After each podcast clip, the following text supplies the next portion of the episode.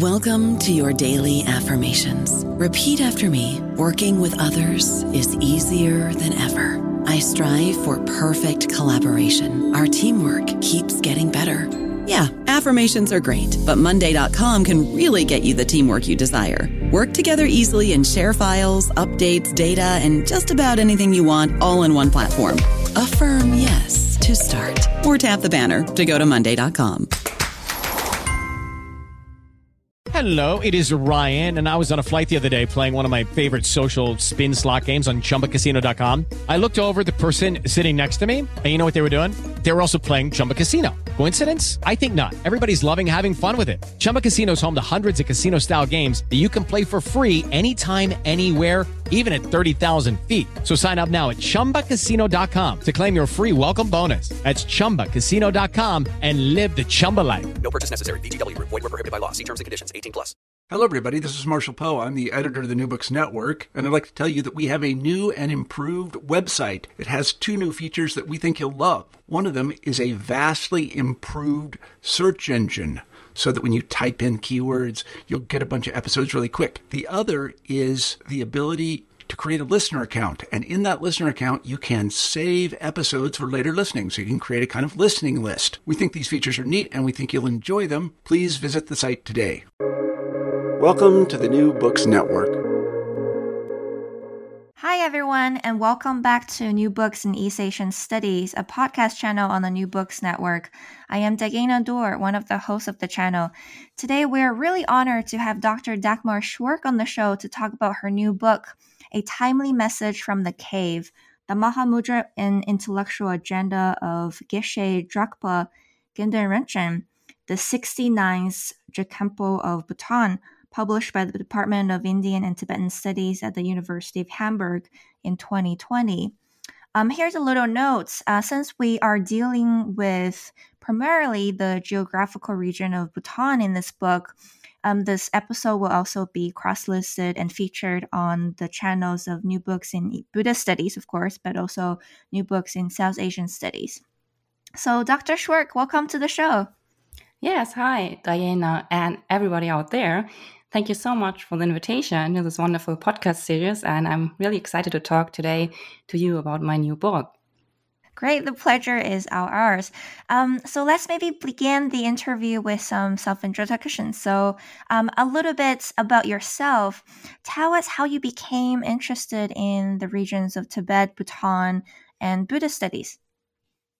Yes, in brief, I'm a scholar in the field of Tibetan, Bhutanese, and Indian Buddhism, and I'm originally from Germany. So how it all started was when I decided to go back to school in my twenties, after several years of an administrative career. Because of that, um, I think I chose my study subjects already from the beginning very consciously, and yes, followed my personal interest in, broadly speaking, Eastern philosophies and Tibetan Buddhism more specifically.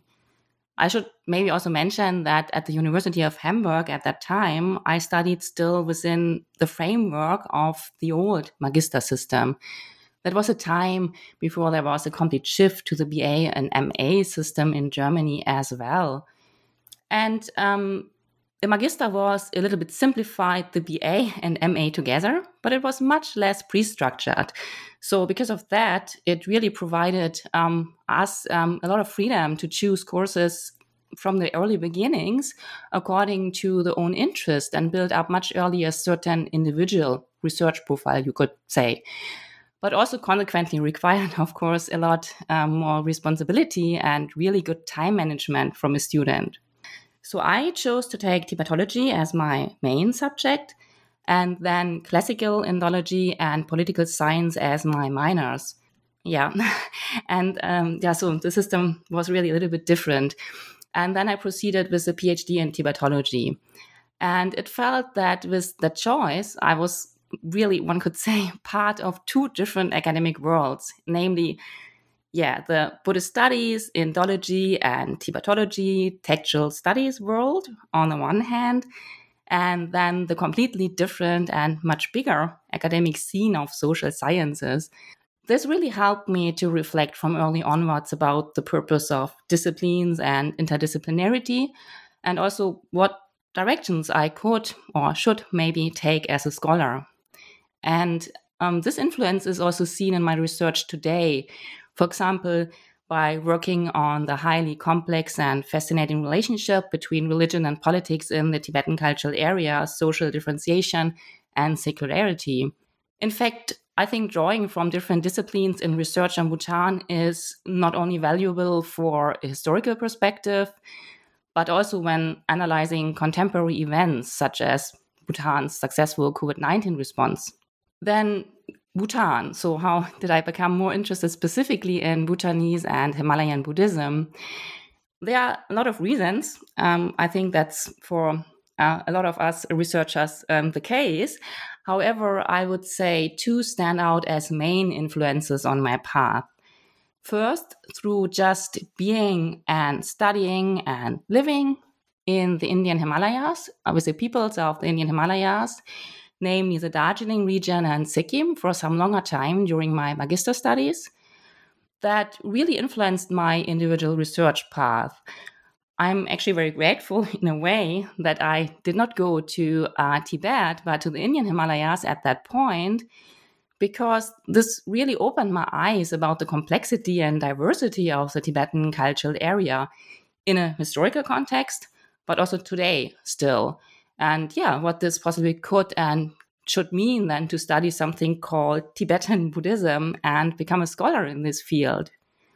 And um, secondly, more concretely, I, I, I got into research about Bhutanese um, Buddhism through being a student of Professor Dorji Wangchuk at the University of Hamburg, um, who then also became my M A and P H D supervisor.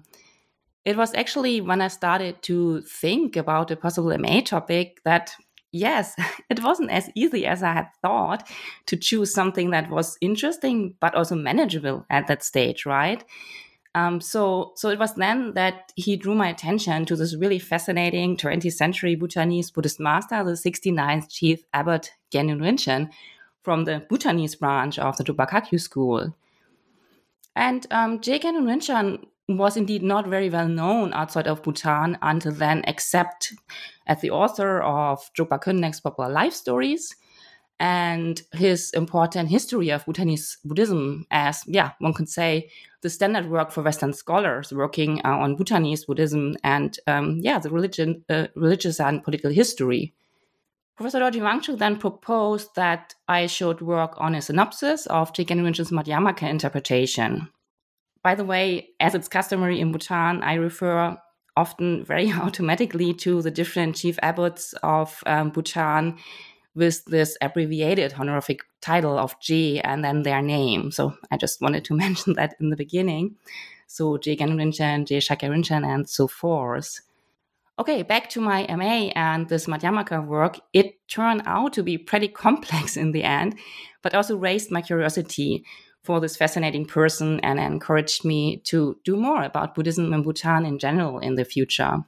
So I guess that's more or less how it all started. And yes, these are some of the influences on my past as a scholar, but also person. Yeah, thank you for sharing that with us. It's, it's fascinating. I didn't know that you were also trained in political science. Um, so I guess you became interested in Je Gendun Rinchen, you know, very early on, in, even in your M A and um, throughout your training. Uh, but how did you became interested in this specific topic in the book? How did you come to write um, a timely message from the cave? Was it something that grew out from your doctoral dissertation? Yes, um, yeah, uh, uh, that's correct. And um, this book is based on my dissertation research. Um, and while I have been here at the University of British Columbia, I worked on this publication. Yeah, um, so so originally after the M A, um, yeah, as I just said, um, due to my already existing interest in Je Gendun Rinchen, uh, it was pretty clear to me that I wanted to continue my work about him during the P H D. Um, and I was personally very interested in working on Mahamudra. So I felt that this Mahamudra commentary um, by Je Gendun Rinchen would cover quite a lot of his identity also as a scholar, practitioner, and author and teacher. So I felt um, I will also learn a lot about his life. Um, because, yeah, of course, Mahamudra is a paramount doctrine of his school, the Drukpa Kagyu school. One advantage, I think, um, was also for me that I, I thought, yes, I know already his specific writing style and thinking a bit um, through um, yeah the foundation of his philosophical thinking of the Madhyamaka interpretation that I had worked on during my M A.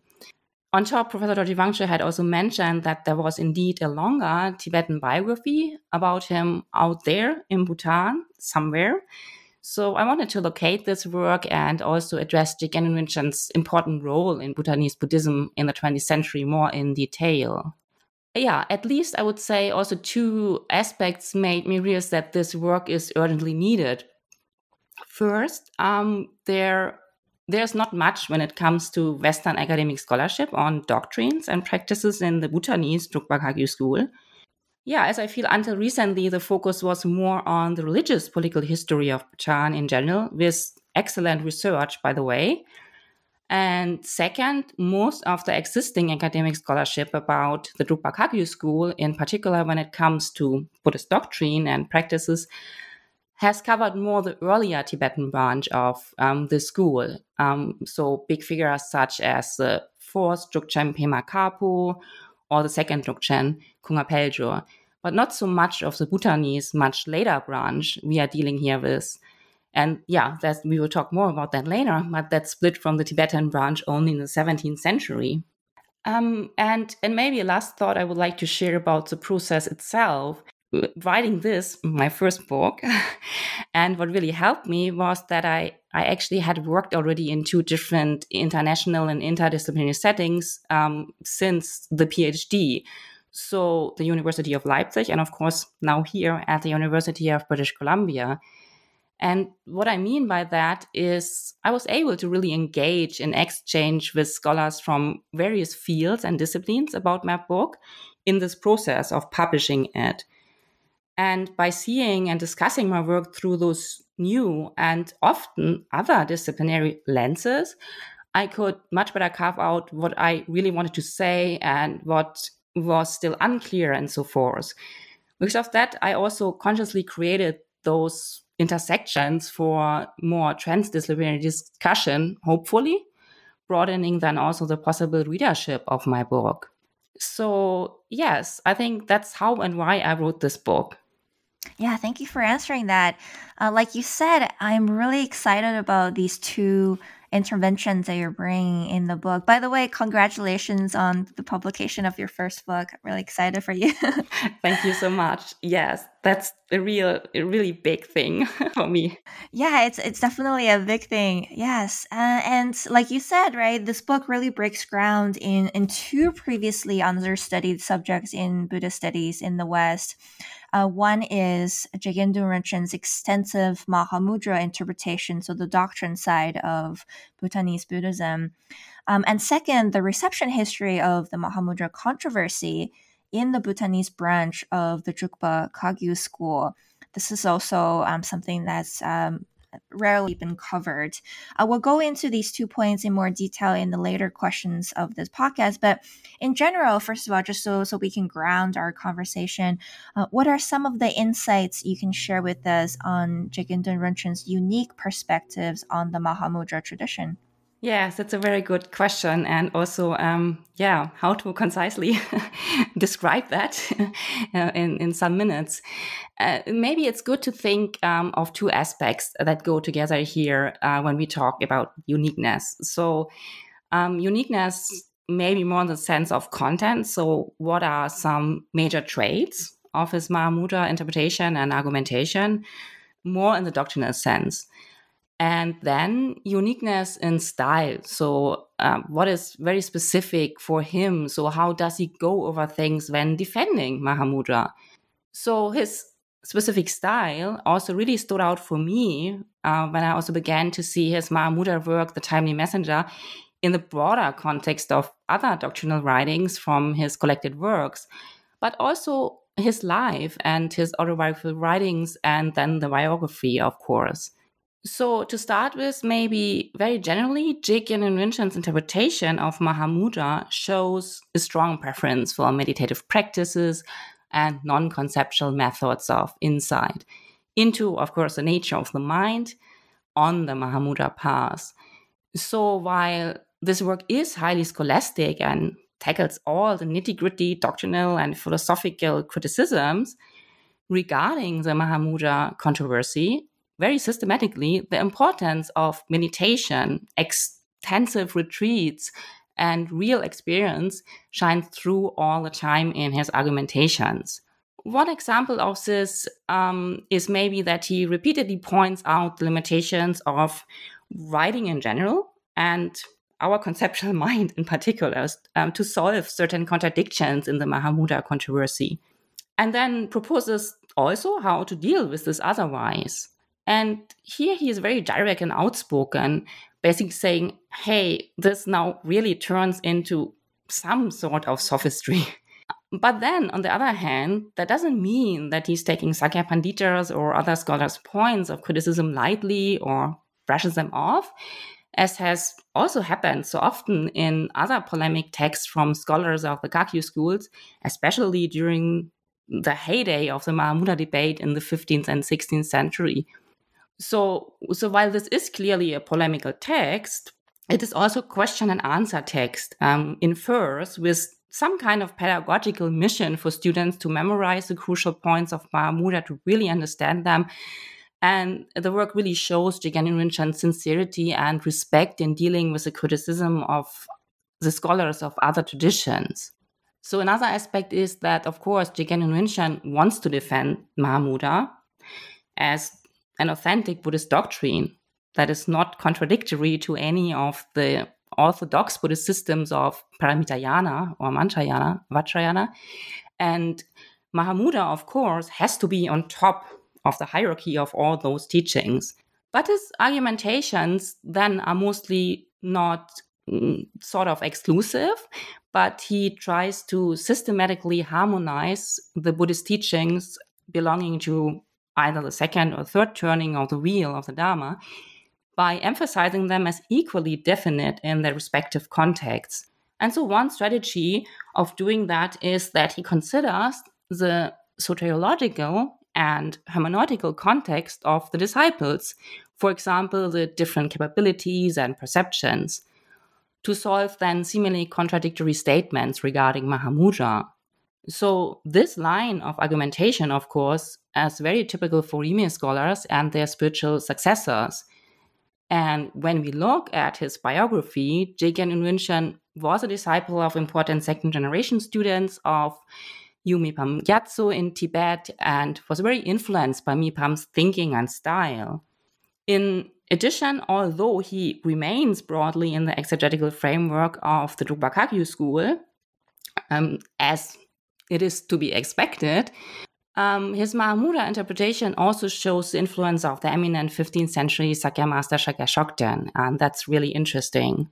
So in sum, his Mahamudra tradition, so um, that you asked about in the sense of his Mahamudra interpretation, of course, is to be perceived as inseparable from his broader intellectual agenda that was so much influenced by his unique non-sectarian education and teachers in Bhutan and Tibet. And the this innovative vision that he developed then for his own school. This means how he wanted to reinvent and position the Bhutanese Drukpa Kagyu school in the twentieth century doctrinally. And of course, Mahamudra is indeed here the centerpiece or, yeah, uh, the cornerstone to do that. Yeah, thank you for elucidating that. Uh, it's really, really fascinating. And it's a it's a nice way that you brought everything together uh, that we'll be talking about in, in more detail later. And uh, let's talk about uh, the sources and, and of texts a little bit. And so to analyze Gendün Rinchen's interpretations of the Mahamudra doctrine and meditation system, Um, you focus mostly um, on his commentary book, the, the Dukhi Puna, the Timely Messenger, a response to the questions about the doctrine of Mahamudra, titled The Pointed Spear of Visiddha. This is the title of the text, um, uh, which you have also translated and provided um, in the book.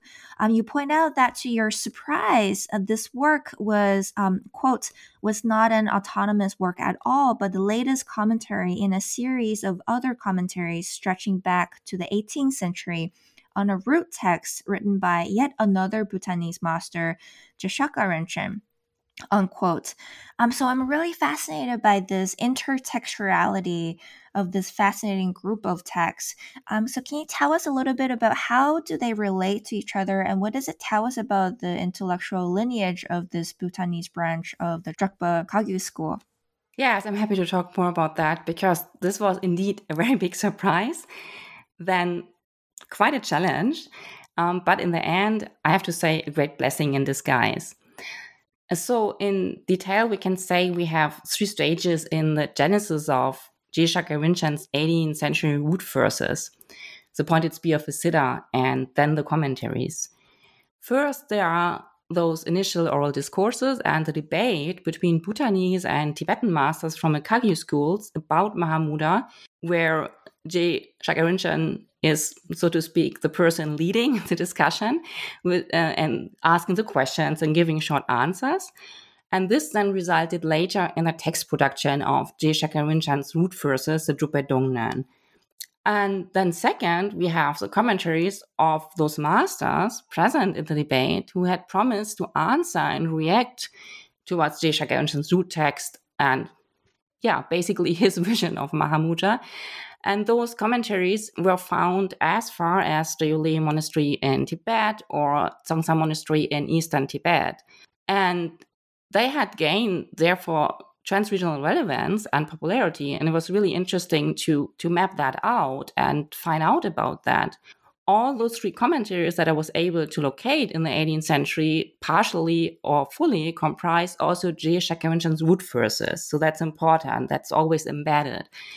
So um, as it's also said in those texts, Shakya Rinchen had cast out the spear of Isidah, as he is, of course, considered someone who is in command of the spiritual attainments of a yogin, and requested the other masters to respond to his questions and answers, hence the title of the work, The Pointed Spear of Isidah. What is also remarkable is um, that Shakya Rinchen's root verses have been transmitted pretty faithfully in those commentaries, considering, if we consider the shift from first oral to written, and then also the wider geographic distribution and time span we are talking about here, which suggests that those seven topics the root text deals with were well known and also valued. Therefore, those text versions provided me with important insights into this transregional text production in Bhutan and Tibet, and gave me the opportunity to look a little closer at major characteristics also of Bhutanese and Tibetan manuscript and block print production in that time, and also the linguistic diversity of those authors. Um, about all these aspects, I talk a little bit more also in chapter four of my book, in the introduction to the annotated translation and critical edition. And then we are at the third stage. When we arrive in the twentieth century, we have the latest commentary by Jigten Rinchen that also comprises the complete root text by Shakya Rinchen. So this is where I had originally, of course, started my work, as you pointed out. What was also intriguing in the process of finding and working on those texts was the broader political context. This all took place during the mutual easing of religious and political tension and newly beginning diplomatic relations between the Ganden Podan government and Bhutan. And only because of that, Shakya Rinchen and the other Bhutanese masters could hold this debate with, so to speak, also Tibetan Drukpa Kagyu masters present. I'm also addressing this background um, of um, of those really interesting different eighteenth century commentators and Buddhist masters a little closer at the end of the first chapter. So those texts make it possible to, to look at the intellectual lineage or history of Bhutanese Drukpa Kagyu school between the eighteenth and twentieth century on the basis of their detailed interpretation of Mahamudra, I would say. One of the takeaways from my work on those, um, on those texts was that, in fact, crucial shifts on the doctrinal level take place after the Bhutanese branch of the Drukpa Kagyu school split from the Tibetan branch in the seventeenth century. And um, that also those texts represent a conscious and clear demarcation towards the Tibetan Drukpa Kagyu school, explicitly talked about in those texts, despite the shared lineage until then. So that was pretty fascinating, I found. So so so so maybe I will just shortly mention one concrete example of this, beginning with Shakya Rinchen and continuing to the twentieth century with Jigten Rinchen. Um, the eminent Sakya master Shakya Chokden that I had mentioned was integrated as an important authority into the exegetical system and intellectual lineage of the Bhutanese Drukpa Kagyu. Um, so while Geshe Drakpa Gendun, of course, generally is known for having considered himself the incarnation of Shakya Chokden and was quite the fan of Shakya Chokden, um, I was able to demonstrate in those works for the first time an explicit doctrinal imprint, I will call it, of Shakya Chokden on the Bhutanese Drukpa Kagyu school. Yeah, and of course, um, I would like to add much more needs to be done here on this aspect and others, um, building on the work I did. Thank you for sharing that. Yeah, it's it's really fascinating kind of an ecosystem of text, right, that you are mapping out in this book, which I really appreciate. That goes beyond the borders of space, of course, but also time, right? It's across several centuries. Uh, so it's really, really fascinating. And also what I love about this book is that you also um, went to sources beyond, um, you know, the traditional textual sources that Buddhist studies scholars use. Um, so you relied on archival materials, fieldwork, of course, but also online sources such as social media, uh, Facebook and, and YouTube videos, for example, to study the life of Gendün Rinchen, who is a person who who basically lived in this century of modernity, right? Yes. Um, so what are some of the interesting things you were able to discover through these very innovative sources? Yeah, that's such an interesting aspect. As you say, um, going back to the eighteenth century and then, you know, coming, you know, arriving in the twentieth century and how I, in a way, um, yeah, included that into my research methodologies. So thanks for pointing that out and giving me the opportunity to talk about that a little bit more. And what was also then important to do differently in different parts of this book, right, when it comes to research methodologies. My research was, of course, mainly historical, philological, and text critical, but also included archival and field research in two thousand fourteen at the National Library and Archives of Bhutan in Thimphu, and at different other field sites in Bhutan. And in some, I really have to say, this day in Bhutan was really decisive for this book. Maybe first of all, before we go into the biographical sources, also some of those Mahamudra works were only accessible in the National Library and Archives of Bhutan. And so therefore, I'm especially indebted to Yeshe Lendop, with whom I worked there, to be able to access two versions of Shakya Rinpoche's root text, um, because this work is not included in um, his collected works or otherwise accessible through digital collections, the many digital collections we nowadays have, right, we can access. But then I was also able to locate additional eighteenth century commentaries and different versions of them. This then enabled me to produce the first critical edition and annotated English translation, Uh, you had mentioned, to make those texts accessible to also an English-speaking audience. And I was also able to include a colored facsimile edition of two versions of Geshe Drakpa Gendun's root text um, in the appendix of my book. So that about um, that about the Mahamudra works. Regarding then the textual sources for Geshe Drakpa Gendun's life, I located the earliest biographical account in the library of Tango Monastery near Thimphu, with the help of monks there, of course. And thanks to the hospitality and the trust of my Bhutanese colleagues and friends, I was able to visit several key sites of J K and Rinpoche's activities, such as his birthplace and last residence, and I'm very grateful for that. That was super helpful for my research. So therefore, from the beginning, I collaborated with Tibetan and Bhutanese scholars and practitioners, but also direct disciples of him. Um, this was helpful for clarifying explanations or practice instructions of Mahamudra that are not accessible through text and uh, text alone, and also to receive actually the oral transmission of J K Rinpoche's timely messenger. But this was also helpful for finding answers about specific questions I had collected about the life and works of J K Rinpoche, and thereby accessing this rich oral tradition in contemporary Bhutan.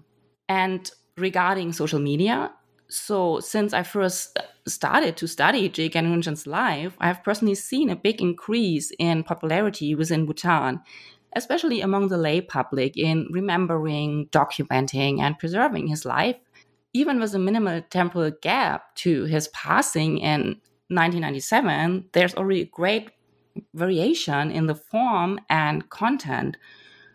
So that means written and oral forms were also traditional biographical accounts, typically composed by the religious elites, of course, and on the other side, internet and social media contributions. Just one example from the biographical chapter would be the recent upload of extensive video footage from the nineteen nineties on YouTube. This highly informative footage covers Jigten Rinchen travels in his function as the chief abbot of Bhutan during nineteen ninety-two. And by extensive, I mean here eleven separate movies ranging from nearly two hours to three hours each. So, so there's really something to do for scholars working more in that area of research. Yes. So from what I discovered and documented then in my research, um, um, I, I would suggest that studies about uh, contemporary twenty-first century Buddhist masters should include a thorough literary, critical, and philological historical analysis, of course, of the textual sources, but also a systematic ethnographic study of the oral traditions, and very important, also a media analysis, if possible, of course. And a media analysis addressing the preservation of life stories and what that means for more traditional forms of life writing of Buddhist masters. I mean, whatever this traditional means to each of us, we would need to define that, right, in our research. Then, um, and we could do that through social media as part of mass media, and the public sphere is extremely interesting in Bhutan, specifically considering the recent democratization process in Bhutan and, of course, the rapid digitalization of society. So then such threefold methodological approach acknowledges that there is a crucial and complex interplay between oral and textual forms. Of course, we know that, right, uh, from um, the abundant research on compilation processes of Tibetan language, li- uh, life writings, or also collected works in the past, that those were often only put down in writing much later, um, and that often oral parallel traditions existed. But the small but significant difference here is that today we would be able to trace this kind of shifts and changes live and in real time, especially through first-generation students and so forth, while for the past we only can reconstruct as much, right? So, so this is a really great advantage here, and uh, it was really important for me to point that out on the basis of this example and the life of Jigten Rinchen. Yeah, thank you. This is a really important point, I feel.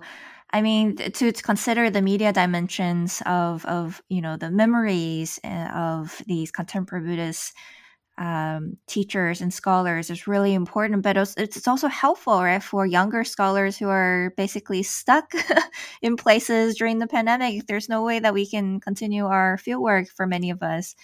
Um, and also for, you know, various political reasons, there are certain parts of the Tibetan cultural uh, world landscape that, you know, it's it's becoming increasingly difficult to visit. So exploring the media dimension, the online dimension, um, is, I think, only going to be more and more crucial in the future. So thank you for, you know, setting up an example for us in that way in this book. Yes, and I feel also it would be really interesting to look more um, on methodology here in the future, um, and, you know, how one really could combine um, those three, let's say, main methodologies together. And as you say, of course, like the second, the ethnographic studies, that's, of course, uh, at the moment um very problematic for a lot of scholars, but like in theory, we could talk about that. And and it, that's really an interesting thought you have, that uh, we could even look more at um, media analysis um, in those critical times where we cannot travel too much. So thanks for, yeah, that's a good insight. Yeah, definitely. Digital ethnography. I, I know a few younger scholars who are already looking into this. I think it's going to be a very exciting field for the future. Um, but moving on to chapters uh, of the book, chapter one, um, entitled Buddhism and Politics, Bhutan and Beyond, um, here introduces the readers Uh, of the book into the history of the Drukpa Kagyu schools in Tibet and Bhutan, as well as the foundation of the Bhutanese um, Holodruk branch following Shabdrung's establishment of a unified state of Bhutan in the seventeenth century. Um, so the office of the highest religious post in Bhutan, that of the Druk Je Kempo, that the protagonist of the book, Gendün Rinchen, held in the twentieth century, uh, was also established during this period in the seventeenth century.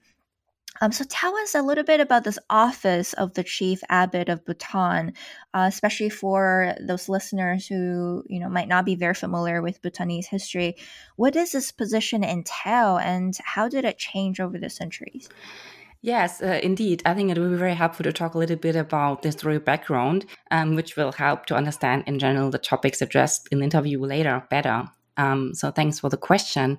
As you mentioned, the office of the chief abbot was established in the seventeenth century when Zhabdrung Wangyal and or his successors institutionalized the joint twofold system of governance. So that's how I chose to translate a little bit freely the dual system of governance common in the Tibetan cultural area and that we know under the Tibetan terminologies of, for example, Chösi Niden, Chösi Songdruk or similar. The reason for that I translate that in that way, simplified here, is that in my opinion, in Bhutan at least, this is not a dual system only with two branches, but there is this unifying figure on top of everything of this dual system. Um, in earlier times, this was Shabdrung and his successors, often more symbolically also, and today this is the king of Bhutan as head of state, hence the joint in my translation of the term. Okay, back then, uh, to Shabdrung. Shabdrung. Under Shabdrung, there were two branches in the government. The Bhutanese regent exercised political power, while the chief abbot of Bhutan oversaw the religious institutions, um, very generally.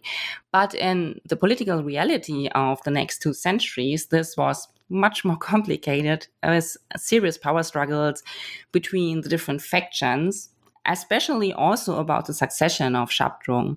This is important to know as a background because due to these power struggles and the changing constellations between the actors in within this form of governance, in which the boundaries between the societal spheres of religion and politics were permanently negotiated and shifted, also the position and the role of the chief abbot differed significantly.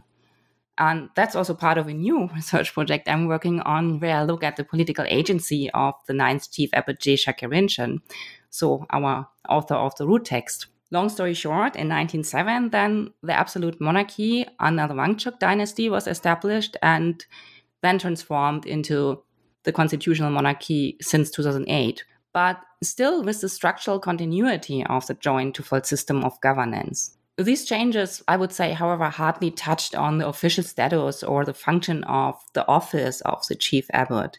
So this chronological perspective um, you addressed. And overall, this puts Bhutan, of course, in a unique historical and analytical setting because from the three major Buddhist governments that we had, uh, this system of governance um, and, and that had the system of governance instituted in the seventeenth century, Tibet and Sikkim don't exist anymore independently. And Bhutan is the only one left. So much here maybe about what influenced the role of the chief abbot of Bhutan in a chronological perspective. When it comes now to today, and then also, of course, to the main person we are talking here about, the sixty-ninth chief abbot of Bhutan, Jigten Rinchen, the appointment process and the duties of um, the chief abbot are determined in the constitution of the Kingdom of Bhutan from two thousand eight. In brief, a suitable candidate is appointed by the King of Bhutan based on his erudition and level of spiritual realization, so by merit and not by incarnation. And how one would qualify and measure that, so to speak, um, is also very much specified. So for starters, it would be good to be accomplished in the generation and completion stage of the tantric meditation, or one also needs to belong to the Drukpa Kagyu school and so forth. So what follows is that this is, of course, often already a very famous Buddhist master and of a certain age, um, as we also saw with Jigten Rinchen, who was already sixty-five when he was appointed to the office of the chief abbot of Bhutan. So then the chief abbot is also, of course, since the seventeenth century, the spiritual leader of the Drukpa Kagyu school in Bhutan and is highly respected among the Bhutanese. And this high symbolic status is, for example, also visible in the official dress code in Bhutan that only allows the king of Bhutan and the chief abbot to wear a specific scarf, a saffron scarf. Um, so then, then maybe a little bit about what, what are the official duties of a chief abbot. He basically oversees all the activities of religious institutions from the Drukpa Kagyu school in the country. So the Drukpa Kagyu school, not the Nyingma school. And is also the chairman of the Commission of Monastic Affairs that includes, for example, the Central Monastic Body of Bhutan. While the chief abbot of Bhutan does not exercise any official political power, as we see in this arrangement, um, since two thousand eight, he is, of course, indispensable for a variety of state rituals and therefore also connected to the political and public sphere very much.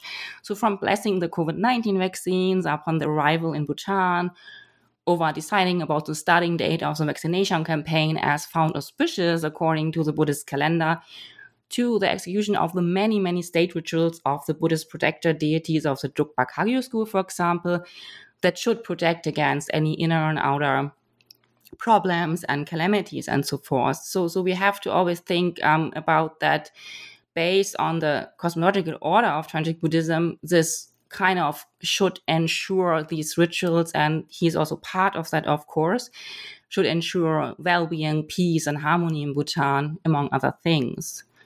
So, so I would say today's role of the chief abbot that we have to see in the context of this transformed and modernized joint twofold system of governance always in Bhutan. And it's therefore also very complex, but also very fascinating. It's really fascinating that they're also in charge of, of you know, um, um, giving blessings, right, to, to the vaccines. That's very fascinating to learn. And also, just to clarify, um, did Je Kempo Rinchen write uh, a timely message after he became abbot? Uh, no. So unfortunately, and I will say a little bit more about that, that a lot of the works of Je Kempo Rinchen are not um, dated, but that then the biographical accounts also help very much with that. But unfortunately for um, for the timely messenger, so his work, we don't have an exact date. Um, it's just clear that he wrote it after the um, nineteen fifties, so when he returned to Bhutan from Tibet. Um, and I would um, most probably, um, as an educated guess, say that this is, of course, um, we, we talk more about the nature of this text. And then I would say it is in the context of his um, activities as the abbot of um, first Tango and then Pato Dingshera, because it has also this pedagogical purpose and goal I mentioned before. So it makes sense because a lot of those the works of those character, I would say, would were produced at that time, but we don't have we don't have a colophon that says it was written um, in that year, in that specific year, unfortunately. Oh, that's really intriguing. And and uh, to go back to your previous answer to my question, I really appreciate you pointing out that Bhutan, maybe many people don't really think about this, or we're, we just sort of take it for granted. Bhutan is, is the only place that still has this patron-priest relationship or the dual governance, like you mentioned. And it will be a prime example to, to study the current kind of a contemporary relation between Buddhism and politics, uh, which is, you know, which is probably your, your next project you briefly mentioned, right? Yes, and I've also already worked a little bit on this complex relationship, um, especially, um, yeah, because it's it's not as easy, because the mindset and the theoretical framework often in the study of secularity, modernity, and so forth works, of course, um, not with the the framework we actually need to address such an arrangement we have in Bhutan. So where um, certain um, tantric, um, yeah, the tantric cosmology is still part of the mindset and also how religion and politics go together and so forth. So that's super interesting. I've already written um, an article about that, but we need much more work on that.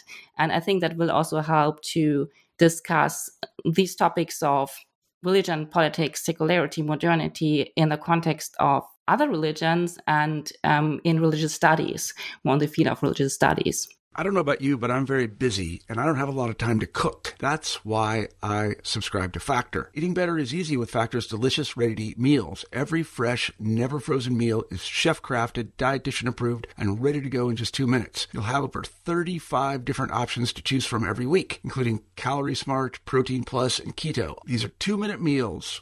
Factor meals are ready to eat and heat, so there's no prepping, cooking, or cleanup needed.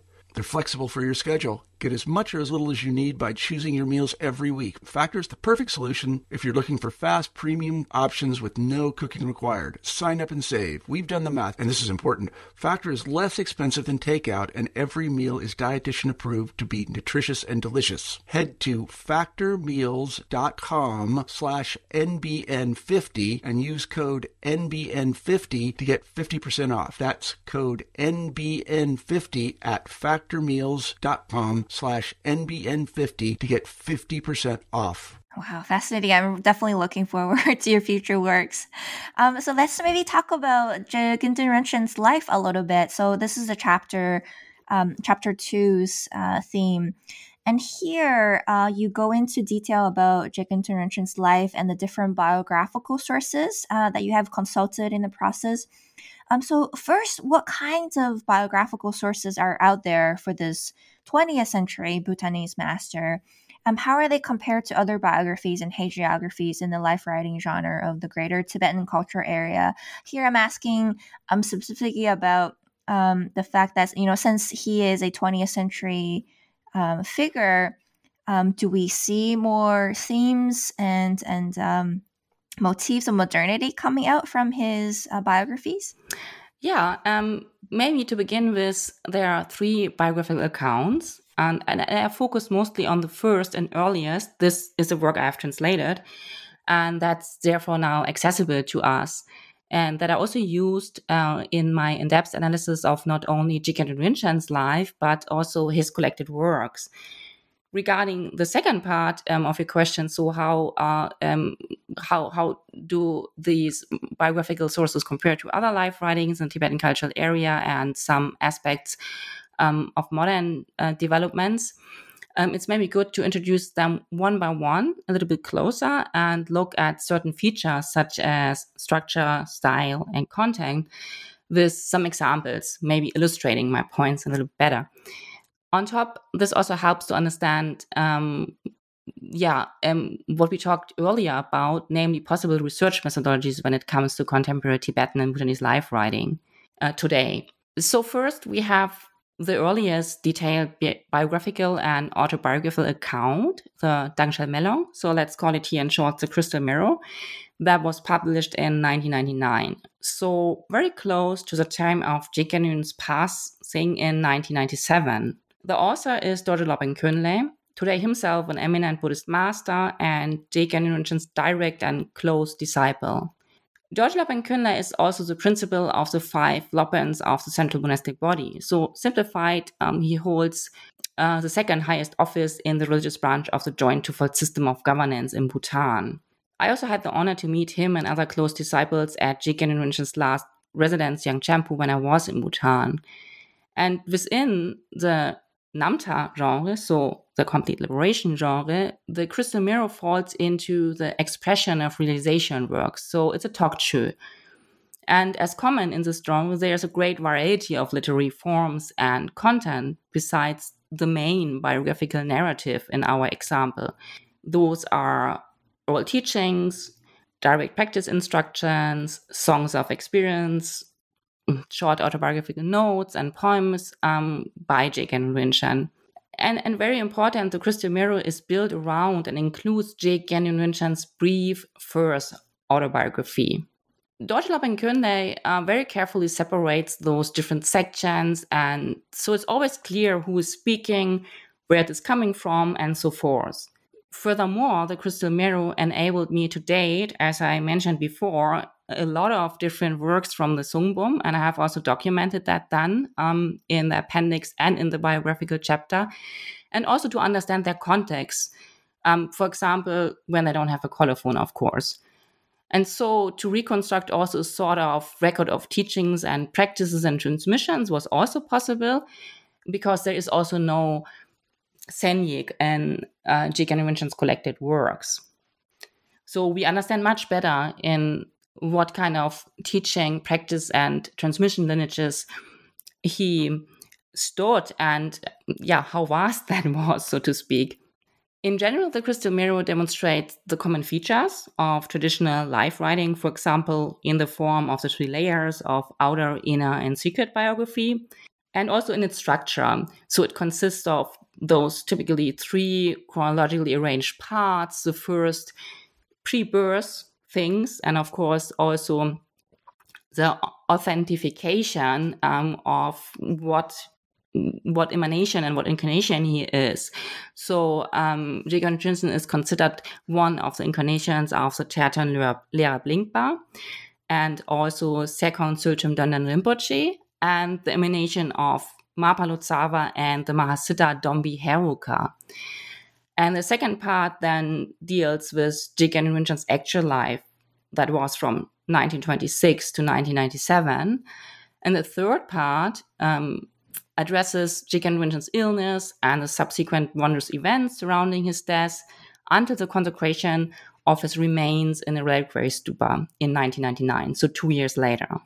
So based on my literary and text-critical analysis of this work, it's definitely comparable to traditional and classical forms of life writing in the greater Tibetan cultural area, also pre-twentieth century, despite being printed and modern book format. And what's additionally very interesting to observe are the specific grammatical and stylistic characteristics that Bhutanese authors employ when writing in classical Tibetan. This is in itself a really fascinating and but also separate topic, which should be further addressed, um, for example, by specialists in linguistics. Then we have a second, very brief biographical account with few concrete dates, and it was composed one year later in two thousand. But it produces the same dates as the first.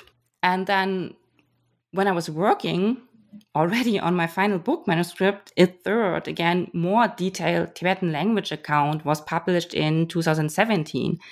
That was commemorating twenty years of Gendün Rinpoche's passing, and was followed then in twenty twenty by an English translation to make his life story more accessible to a broader audience among the Bhutanese public, who would, of course, otherwise not be able to read this account in classical Tibetan.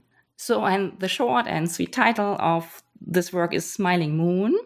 And to start with, the author uh, himself, Khenpo Tsering, calls this a supplementary text to the Crystal Mirror and Gendün Rinpoche's own autobiographical account.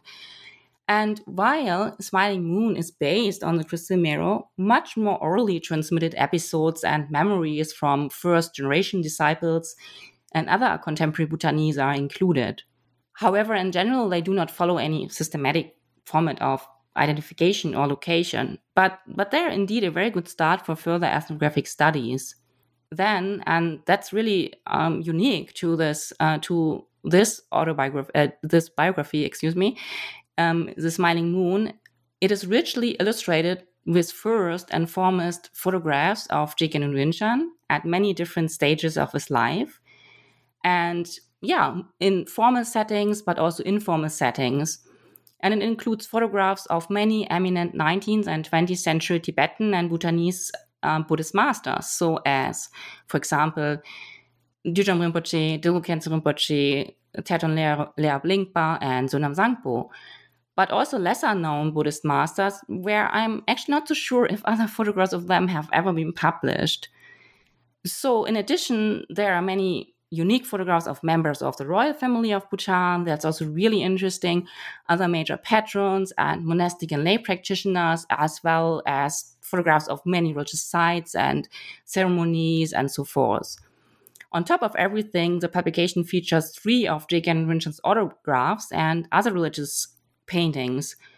So this publication, in fact, really thoroughly, and in some cases even for the first time, documents visually religious life and important religious figures in twentieth century Bhutan, but also Tibet, of course, only until the nineteen sixties there.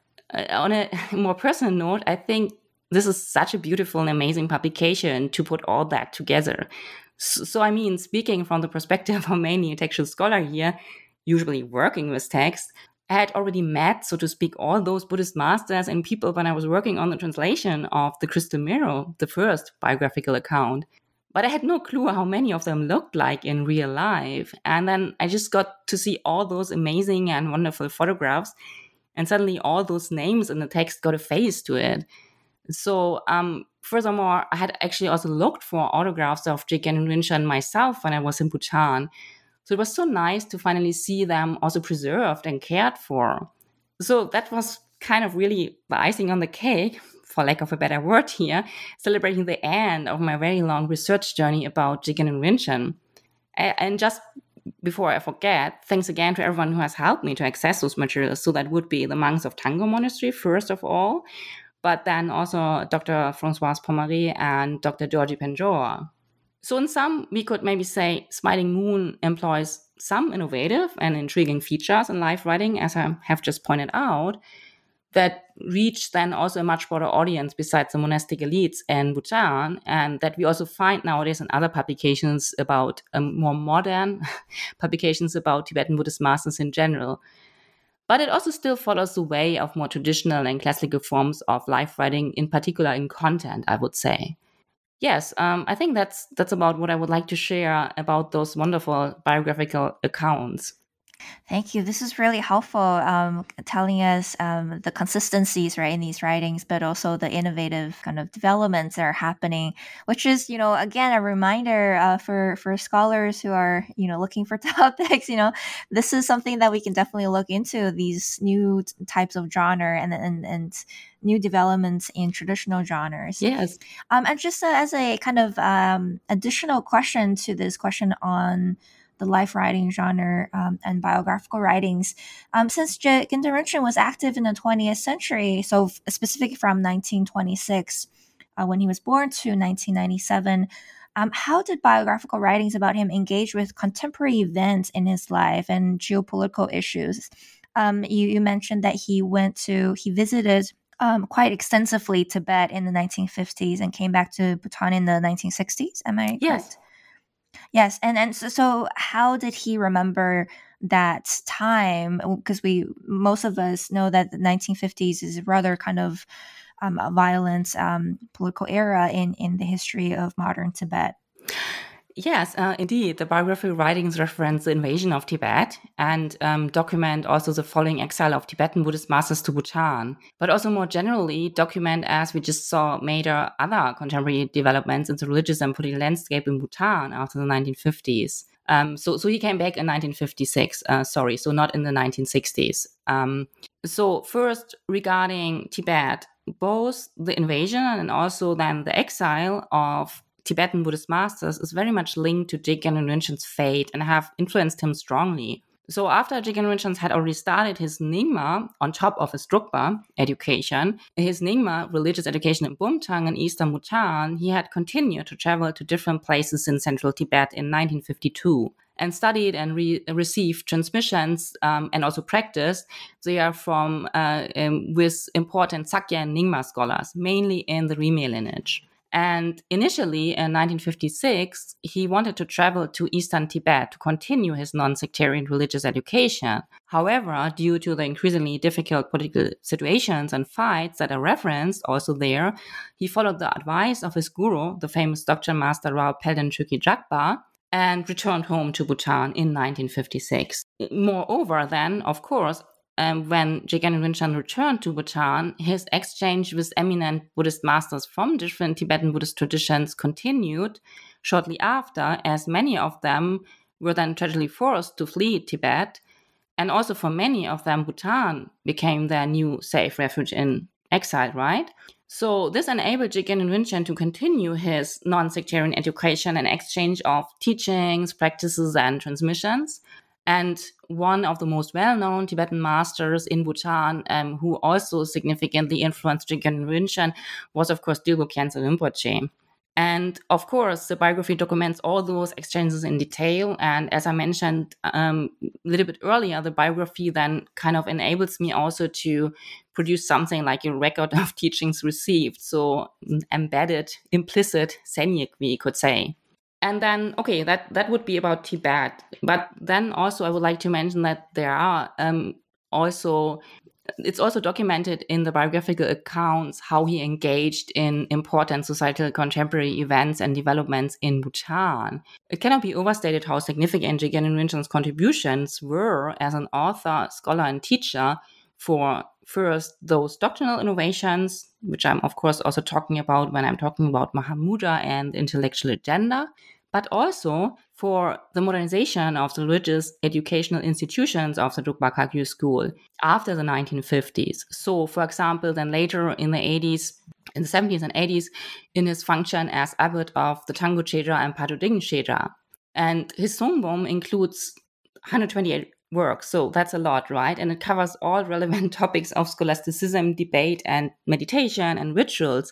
And works are used today in Bhutan. So, for example, the doctrinal works are often supplements of the official higher monastic curriculum for students for further clarification or memorization. And then, of course, I had already um, referenced the, the state rituals, right? For example, lots of his ritual manuals and liturgies are also used in everyday religious life in Bhutan. So in some, I think, what I was able to document uh, through working on the biography is that the tragic fate of Tibet was closely linked to Jigten Rinpoche's personal life trajectory, as the Bhutanese, and immensely influenced also the vision and his religious doctrinal identity he then systematically developed after his return for his own school, the Drukpa Kagyu school. Thank you. Thank you for uh, answering my question on this part. Um, okay. it's, it's just a really fascinating story. Again, through your work, we really see sort of the networks of connections, right, beyond Tibet, things that were happening in Tibet um, also had impacts um, all over the Himalayan region that, you know, we should really pay more attention to. Um, and let's talk about maybe the um, the intellectual agenda of yes. Jigten Rinchen, right? This is a, a really big part of your book, since you also provided translations of his commentary and also um, the facsimiles and also a critical edition of the text. So um, there's a lot of interesting things to discuss here. Um, so in this chapter, you show us how Jigten Rinchen engages with several topics of the Mahamudra controversy, Uh, since its first systematized criticism by Sakya Pandita in the thirteenth century. Right, so in other words, this twentieth century Bhutanese master is engaging with a debate that has lasted for roughly eight centuries, right, eight hundred years, as you have pointed out in the book. Um, so why did Jigten Rinchen want to or choose to engage with this debate? And why did he feel the need to defend his school from critiques posed from hundreds of years ago? So a little bit about this um, Mahamudra controversy, maybe. Yeah, um, of course, with this question, you are hitting definitely the mark because of my work. This this is indeed the core. The Mahamudra doctrine and also the intellectual agenda are, of course, indeed at the core of my work. And um, I explain, of course, everything about that in depth um, in this chapter three, but also in the detailed annotated translation in chapter five. So it's maybe good to differentiate here between what we can call sort of more general reasons for the relevance of the Mahamudra controversy until today that make it just logical for a scholar like Jigten Rinchen to engage in this debate, and the more individual reasons of him that he explicitly expressed in his work. So when Sakya Pandita raised his critique about Mahamudra in several of his works, first and foremost, of course, the Dom Somrabye, we have to imagine that not as some kind of detached debate about one specific teaching in one of the specific Tibetan schools that for some reason he personally didn't like, but all those points Sakya Pandita is making were connected and address, we could say, those hot and unresolved topics of Tibetan scholasticism and exegesis that have been debated among scholars throughout Tibetan history and partially already in India, and I think will also be discussed in the future and are at the heart of Tibetan exegesis. This then, of course, forced those scholars from the Kagyu schools to defend their Mahamudra teachings also in the light of those much bigger, broader, controversial um, issues. So that, that gives an idea how big the thing is. So here may be some examples of what some of those hot topics would be. Uh, the integration of Buddha nature theory and Yogacara concepts into Tibetan Buddhism. And there were also different, very different approaches to the Madhyamaka philosophy in Tibet. The Then also this entails the relationship between the teachings of the second and the third turning of the wheel of the Dharma, and the relationship between gradual and more sudden approaches to the path, uh, generally speaking, and many more. So this then resulted for those scholars in this mostly very polemical exchange um, between mostly Kagyu scholars and, of course, scholars from other Tibetan Buddhist schools, mostly Sakya and Gelug, during the fourteenth uh, to seventeenth centuries, with the peak, as I mentioned, of those debates between the fifteenth and sixteenth centuries. I also would like to say that here I'm approaching this topic, of course, exclusively from the doctrinal side and not addressing the highly chaotic and complex political context in which those debates took place in Tibet at that time. That's also another very interesting aspect and uh, topic to look at.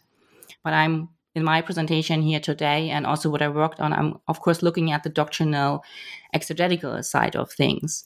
Through his through this defense in general of the paramount teaching of those scholars uh, from the Kagyu school, a very elaborated system of Mahamudra was developed, very different to before and to it, what it was in India. And this is the reason why in my book I call these later forms of Mahamudra, after this debate had started, um, more something like a Mahamudra doctrine and meditative system, because it's really a real system. Then specifically from the perspective of the Drukpa Kagyu school in Tibet, this debate had been considered resolved mainly through the work of their eminent masters, so the fourth Drukchen Pema Karpo and his disciple Khyentse Rinpoche Dorje. However, as we saw before, in Bhutan, only a little later in the eighteenth century, we see that Je Shakya Rinchen had again addressed the debate in the meeting with Tibetan and Bhutanese Drukpa Kagyu masters, and um, in his Mahamudra root text, The Point of Spear of a Siddha. I was able to show in my analysis that this is in fact an important example of doctrinal religious identity building in the Bhutanese Drukpa Kagyu school. That means relying just on the expositions of the earlier eminent Tibetan lineage holders was no longer considered sufficient. This as a general background, and of course Jigten Rinchen stands in this lineage of Buddhist masters. Then more regarding the individual reasons, Gendün Rinchen says explicitly in his colophon that he wanted to clarify all those misunderstandings about Mahamudra that he had observed at, at, at his time.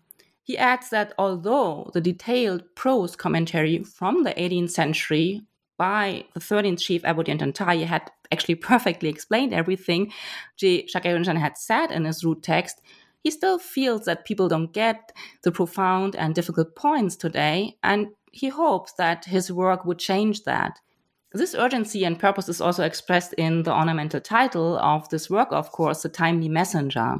Furthermore, Je Gendün Rinchen composed his commentary in verse, generally a little bit unconventional for Tibetan commentary literature, to serve the primary and practical purpose that I had mentioned also before, rote memorization, so that disciples could better understand the key points. And we also have the question and answer format of the earlier work still preserved, um, so this G-land type of work. And finally, and more broadly speaking, another reason is simply that it's of course necessary for an important Buddhist master like him to position himself in this important debate about Mahamudra, because it's a cornerstone of his doctrinal identity. Yeah, thank you for really going into details with this question. I really like the part in your book where you um, argued and, and, and reminded us that, you know, these uh, polemical texts is also a way for a certain tradition to form their own identity uh, against certain kinds of traditions, uh, conflicts within larger Buddhist traditions.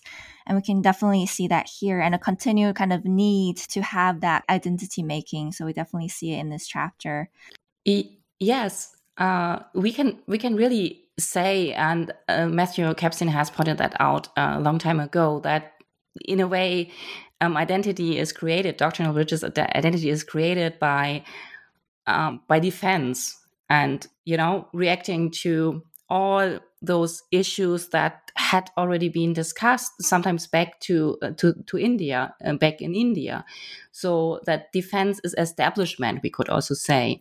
So, and, and that's not just um, when we talk about the Mahamudra um, debate or the Kagyu school. I think that's really a, a characteristic of Tibetan scholasticism and identity building in general.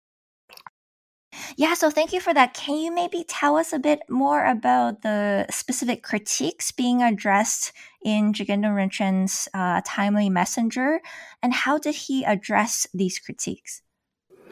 Yeah, to begin with, the critiques that are addressed in Jigten Rinchen's very dense commentary, The Timely Messenger, are really numerous. So Jigten Rinchen's commentary, as well as Geshe Gyönpo's wood verses, The Pointed Spear of the Siddha, and the other eighteenth century commentaries, are divided basically into seven chapters.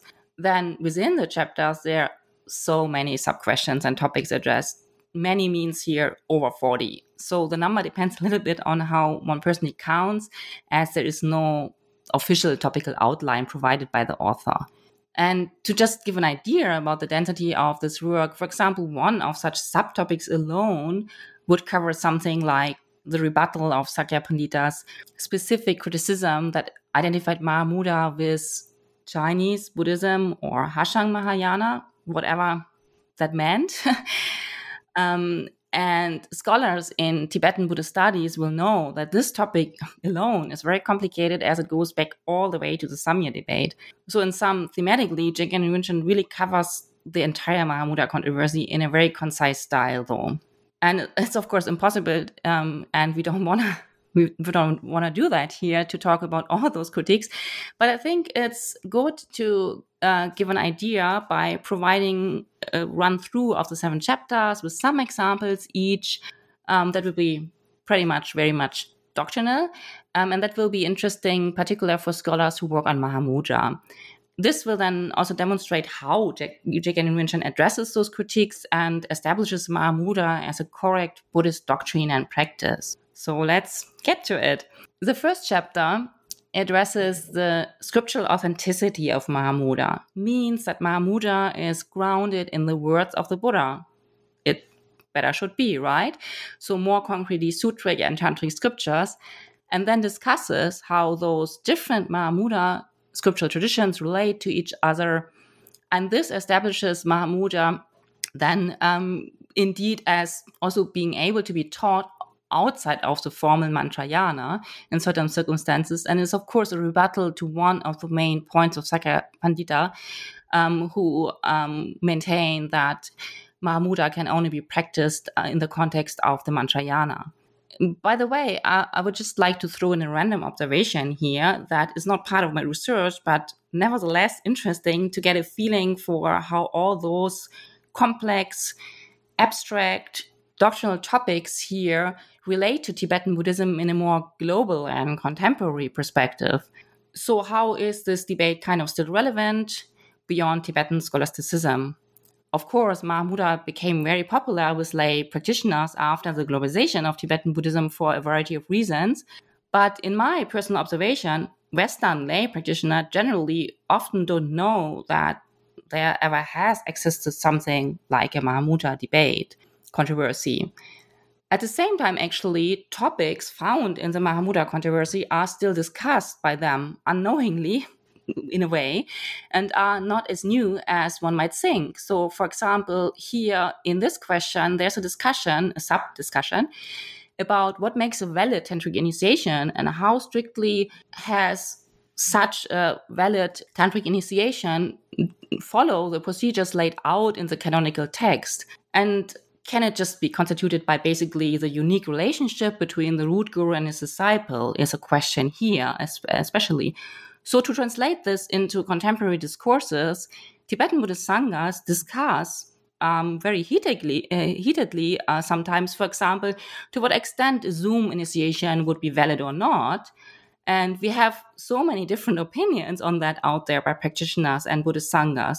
So, so this is just one example for the relevance of some topics in this debate, and that we still find them. But often, yeah, there there is no awareness that they are connected to earlier discussions, which are still um, crucial today. Okay, but back to our Timely Messenger in the second chapter then. Gendün Rinchen discusses the exegetical authenticity of the Mahamudra doctrine by looking in depth at the Indian Mahamudra works and other practical instructions and lineages, as they were systematized in the Drukpa Kagyu school.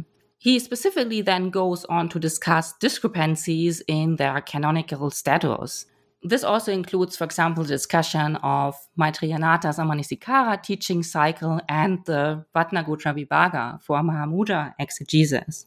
In the third chapter, Je Gendün Rinchen establishes the correct Mahamudra view in relation to the Madhyamaka view. And also, of course, those um, criticism addresses this uh, criticisms about Yogacara and Hashang Mahayana, among other things.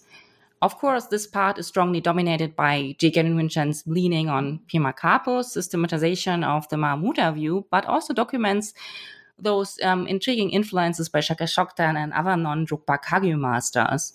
Furthermore, as elsewhere in Je Gendün Rinchen's work, lesser-known traditions such as the Taklung Kagyu are referenced here. Then Je Gendün Rinchen's fourth chapter focuses on the, I mean, extremely elaborated meditation system in Mahamudra and evolves around the well-known discussion about non-meditation and the relationship between, for example, Mahamudra meditation and the commonly accepted Mahayanic and Tantric classifications of meditation. So obviously, Mahamudra meditation has to be in harmony with those accepted categorizations. The fifth chapter then inquires about the characteristics and the result of the Mahamudra conduct in the post-meditative sp- state. And of course addresses one of Sakya Pandita's main criticisms, how a single method or factor, in this case insight, could soteriologically suffice on the path. Je Gendün Rinchen, of course, vehemently defends the evident overemphasis of meditation and view in his Mahamudra tradition that, of course, in his view, does not contradict all what the gradual path teaches and also the necessary accommodation of merit for the form bodies. Connected somewhat also to the discussion then in the fifth chapter, the sixth chapter addresses the relationship between the ground and result on the Mahamudra path. More specifically, this discussion refers to the concept of the self-sufficient white remedy. I'm using here the translation of uh, David Jackson um, of this term, which was, of course, heavily criticized by Sakya Pandita. I have to add here also fairly that I'm only dealing um, in my Um, depiction here with Sakya Pandita's hard criticisms, but of course he did not reject Mahamudra per se. He also composed works that established his view of a correct Mahamudra, so just to add that here. Yes, and then finally the seventh chapter examines the nature and characteristics of the root guru and the soteriological function of respect and devotion from the disciple's side and kindness and blessing from the root guru's side, and what role they play in the context of the specific Mahamudra direct pointing out instructions to the nature of the mind. The topic, uh, the topics dealt uh, with here do influence most of the argumentations in the other six chapters as well, and, and thereby establish how essential the role of the root guru is for the correct understanding, practice, and transmission of Mahamudra. In sum, what Je Gendün Rinchen achieves with the strategy of those seven chapters and, and dealing in this particular way with the Mahamudra debate is that he establishes the Mahamudra doctrine and meditative system as a completely authentic Buddhist teaching by eliminating all contradictions with the authoritative Buddhist systems of Paramitayana and Mantrayana. And second, he establishes Mahamudra also as a paramount teaching within those Buddhist doctrinal systems, which is, of course, crucial for him as a Drukpa Kagyu master. So just to briefly review, the timely messenger is held together by, we could say, the bracket of authenticating means in chapter one, two, and seven. Those are, of course, scripture, so Buddha's word, exposition, and the root guru. By then, the Mahamudra ground, path, and result are covered in chapter three, four, five, and six, addressing each view, meditation, conduct, and the result. So this text is very complicated, but in a way, it's also very simple and very clearly structured. In conclusion, the timely messenger is a real gem. Through my translation, one is not only able to understand Je Gendün Rinchen's Mahamudra interpretation, but also the positions of Je Shakya Rinchen and also the third-in-chief Abbot Yönten Thaye's commentary, due to this intriguing intertextuality of this text corpus that we addressed earlier. On top, I identify and document in depth the positions of all those other Tibetan and Bhutanese scholars and lineage masters referenced by him, and of course the canonical sources. I also additionally make the effort to reference Je Gendun Rinpoche's other works of mostly doxographical character, which are connected to um, the lines of argumentation and so forth, mm, and also point out towards Buddhist masters that have been influential for him, such as Yumi Pam Gyatso. So because of this, this is a kind of roadmap through the reception history of Mahamudra throughout the centuries back to Sakya Pandita. And that's really unique in comparison to other Mahamudra works, which often deal with a couple of different aspects of, for example, Mahamudra meditation or the Mahamudra conduct and so forth.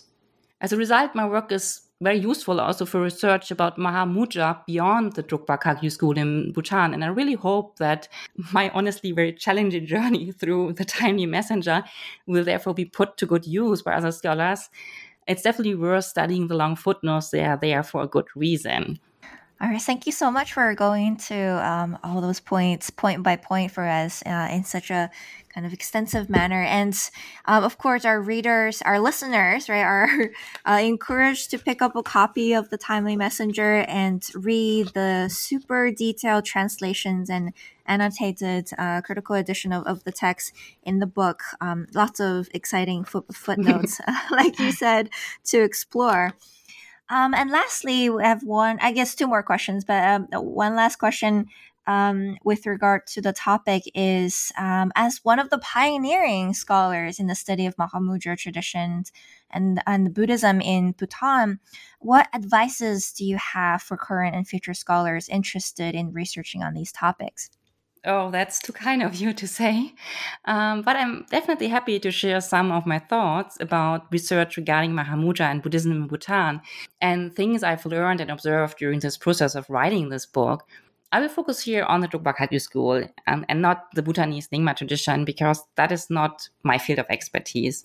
So the first thing is, as I mentioned, that we have a significant gap in our field of study, means Tibetan and Bhutanese Buddhist studies, when it comes to philosophical doctrinal positions, practices and rituals in the Bhutanese Drukpa Kagyu school, in particular for the time period since the split from the Tibetan branch in the seventeenth century. So we need to pay more attention to the fact that there never has been one doctrinally monolithic Drukpa Kagyu school that is supposedly dominated by this super great vision of the omission Pema Karpo eternally. But we need to understand the diversity within the different branches of the Drukpa Kagyu school in the future much better.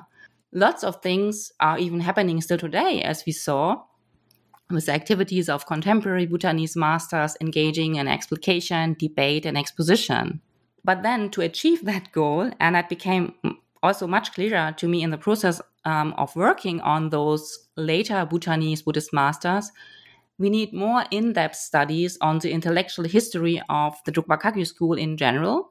So what I mean by that is that also, really important research on some Drukpa Kagyu masters has already been done, and I'm also summarizing this in my introduction. We need to explore a lot more. As, for example, also Professor Roger Jackson uh, has pointed out, uh, we we don't have a complete translation of Pema Karpo's um, important Mahamudra work, the Chachen Genzo, for example. But having said this, we also need more work on the earlier formation of the Drukpa Kagyu school prior to uh, the first Drukchen Pema Karpo and the second Drukchen um, Kunga Paljor, considered usually as two of the big systematizers of the school. And so this refers to the earlier lineage history masters such as Gyutsangpa, Tsangpa Kagyé, and so forth, up to the Indian masters. This is, for example, critical when we talk about the relationship between the so-called Sepo teachings, so teachings on mixing and transferring, how they are called in the Drukpa Kagyu school, or of course better known as the six doctrines of Naropa otherwise, and Mahamudra, so the relationship between the path of liberation and the path of means in Tibetan Tantric Buddhism. So there are significant gaps in systematic research in the early intellectual history of the Drukpa Kagyu school that logically make it then very challenging to study the later intellectual history of the Bhutanese branch. And that's something I encountered and which was a challenge. And this is also something which I have documented then as best as I could in footnotes uh, when I encountered those challenges. Then another area that I find, and maybe the last point, um, that I find personally really exciting is the mutual doctrinal influence between Nyingma and Drukpa Kagyu traditions in Bhutan. And I have pointed that out um, at several points in the interview. There's a natural closeness between those traditions, for example, in terms of the monastic education. So it's not as special um, generally, but there's also a complexity to this relationship, in particular when we look at doctrinal um, agendas and also the constellation in Bhutan today. So that would be super interesting too. One could start here, for example, by studying Mahamudra in the context of the so-called Chempo Sum, so the three great teaching teachings, uh, Shakya Chempo, Dzogchen, and Uma Chempo. Of course, we have also a fourth Lamdre, but that is not included in this categorization by those authors. Professor Dorji Wangchuk actually has pointed out the importance of such research already for a long time. And in my work, I also saw that other Bhutanese authors engage in this framework of the Chempo Sum, similar to earlier Rime masters as visible in some other works of Jigten Rinchen as well. I will maybe end with some more practical advice uh, working about Buddhism in Bhutan. There are a lot of important texts in Bhutan that have not been studied and, and deserve to be translated very urgently. And they are also only available there. But it is also important to think carefully about how to access Bhutan for such research. And we talked a little bit about the difficulty of ethnographic studies before, right? And accessibility, and also what is realistic. So I think that's very important to consider when, when one wants to engage in the study of Buddhism in Bhutan. In addition, I would say from my experience in two thousand fourteen, it's really helpful not only to know classical Tibetan and Sanskrit for this textual work and translation of doctrinal text, but also to somewhat understand a bit of Dzongkar or Nepali when one wants to engage in field work in Western and Central Bhutan. So you see, there's quite a lot of exciting stuff to work on, and therefore, hey, scholars out there, please join me. Thank you, indeed. Thank you for these really, really wonderful advice. Um, I hope more and more scholars will be jumping on to these new projects uh, together with you, and really look forward to that. Um, one, one last question. I promise this is really the last question. Um, so what are you working on now? What is, um, and also what is one new book, um, academic or not, that you would recommend to our listeners? Yes, I'd love to share a little bit um, also about my new research project. Um, in brief, I'm investigating identity and nation building in Bhutan in the eighteenth century. And yeah, we will somehow also see how that builds up on things I've been doing and things I've been mentioning throughout uh, the interview. Some crucial aspect to look at here is the agency of Bhutanese Buddhist masters, who were not only those important key figures at the intersection between religion and politics within Bhutan in this joint-two-world system of governance, but also diplomats in the foreign relations with the Grand Podran government. And I will in particular focus on important diplomatic travels of several Bhutanese Drukpa Kagyu uh, masters, such as Je Kempo Rinchen again. So this will for the first time actually shed light on the Bhutanese perspective in foreign politics in the greater Tibetan cultural area, and um, investigate also Bhutanese Tibetan entangled history, so to speak. Another way to put it is that this is one important and still missing piece of the puzzle in research on the complex political and social history of the greater Tibetan cultural area. In a chronological perspective, such systematic historical analysis will help to understand the complex interplay between religion and politics that I have referenced also in this interview before, not only in the eighteenth century, but also today, much better. And what I find very fascinating personally also is that my research can contribute to understanding Bhutan's role better in the context of geopolitics of the British Raj and, of course, the Qing Empire. So this means looking at Bhutan's historical relevancy role in linking South Asia and East Asia. As a result, this then also questions this common perception that actually is kind of a product of the colonial lens on Bhutan, namely that describes Bhutan always as this tiny country in between and sandwiched between big powerhouses. And of course, before the British Empire and, and the Qing Empire, and now that's, of course, always India and China. And, um, for example, Natasha Call has analyzed this more in her work, and also Sarah Schneiderman has addressed um, this in-betweenness of the Himalayan region uh, more broadly, also talking about Nepal. So that's kind of also where I feel I, I will be able to contribute something with looking at the eighteenth century. So that's that would be the localization of my research in our field more broadly. And then the reason why I also chose the eighteenth century is because it's a critical juncture in Bhutanese history. Once again, when we go back to Shabdrung, who founded and united Bhutan, and whose death had been concealed for about half a century, when we arrived then in the eighteenth century, naturally, as Shabdrung had been such a charismatic Buddhist ruler and tantric master, he left behind a substantial power vacuum. Consequently, we see that identity policies for building a new Bhutanese identity went on throughout the eighteenth century. Those identity politics um, took place in different societal areas and focused not only on religious doctrinal, as we saw already today, but also sociocultural identity, and then finally, of course, national identity.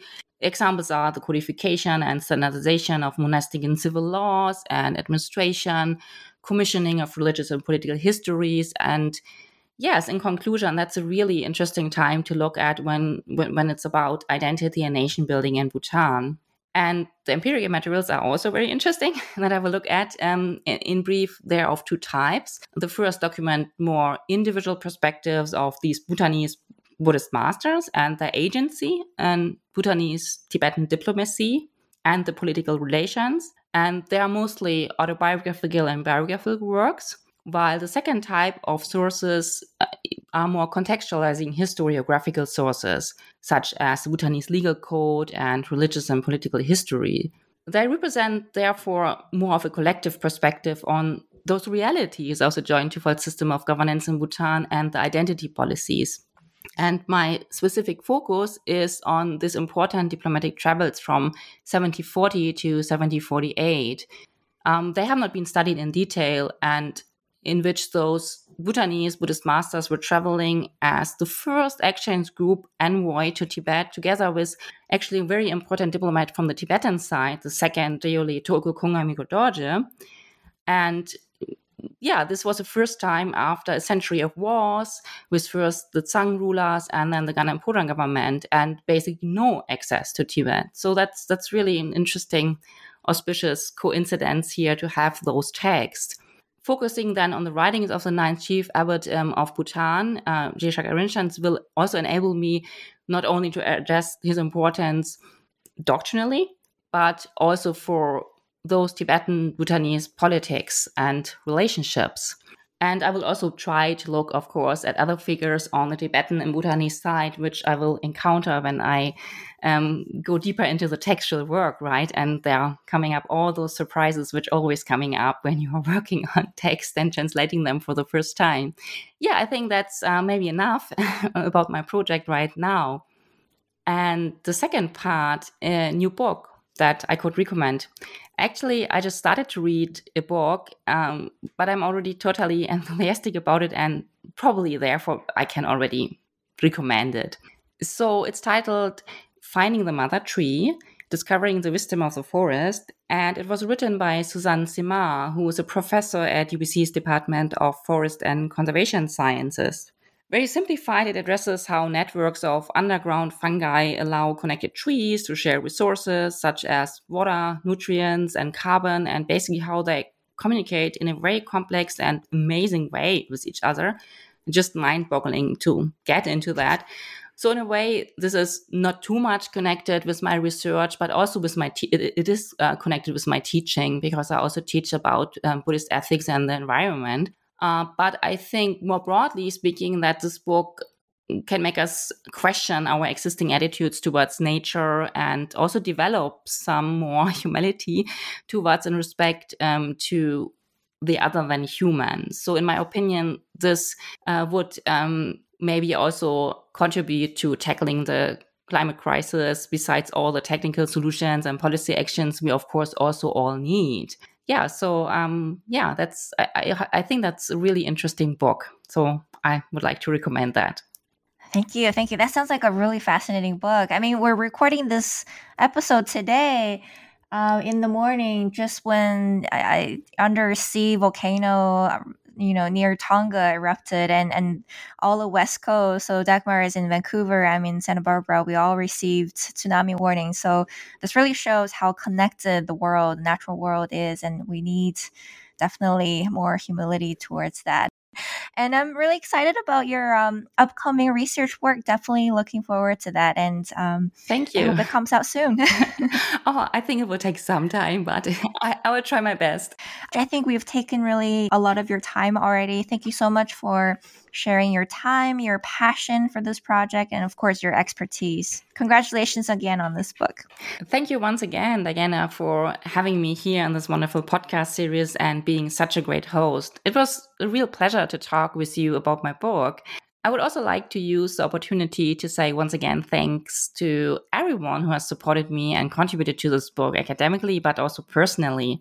And finally, I wish you also all the best for your own research work. Oh, thank you. Take care and bye for now. Thank you so much. All right, bye-bye. Bye-bye.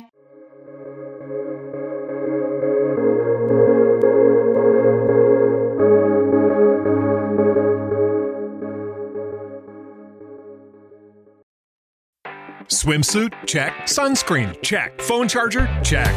Don't forget to pack the five hour Energy. It fits great in a pocket or carry-on, and the alert feeling will help you arrive ready for anything. Now get twenty percent off when you use code five H E travel at five hour energy dot com.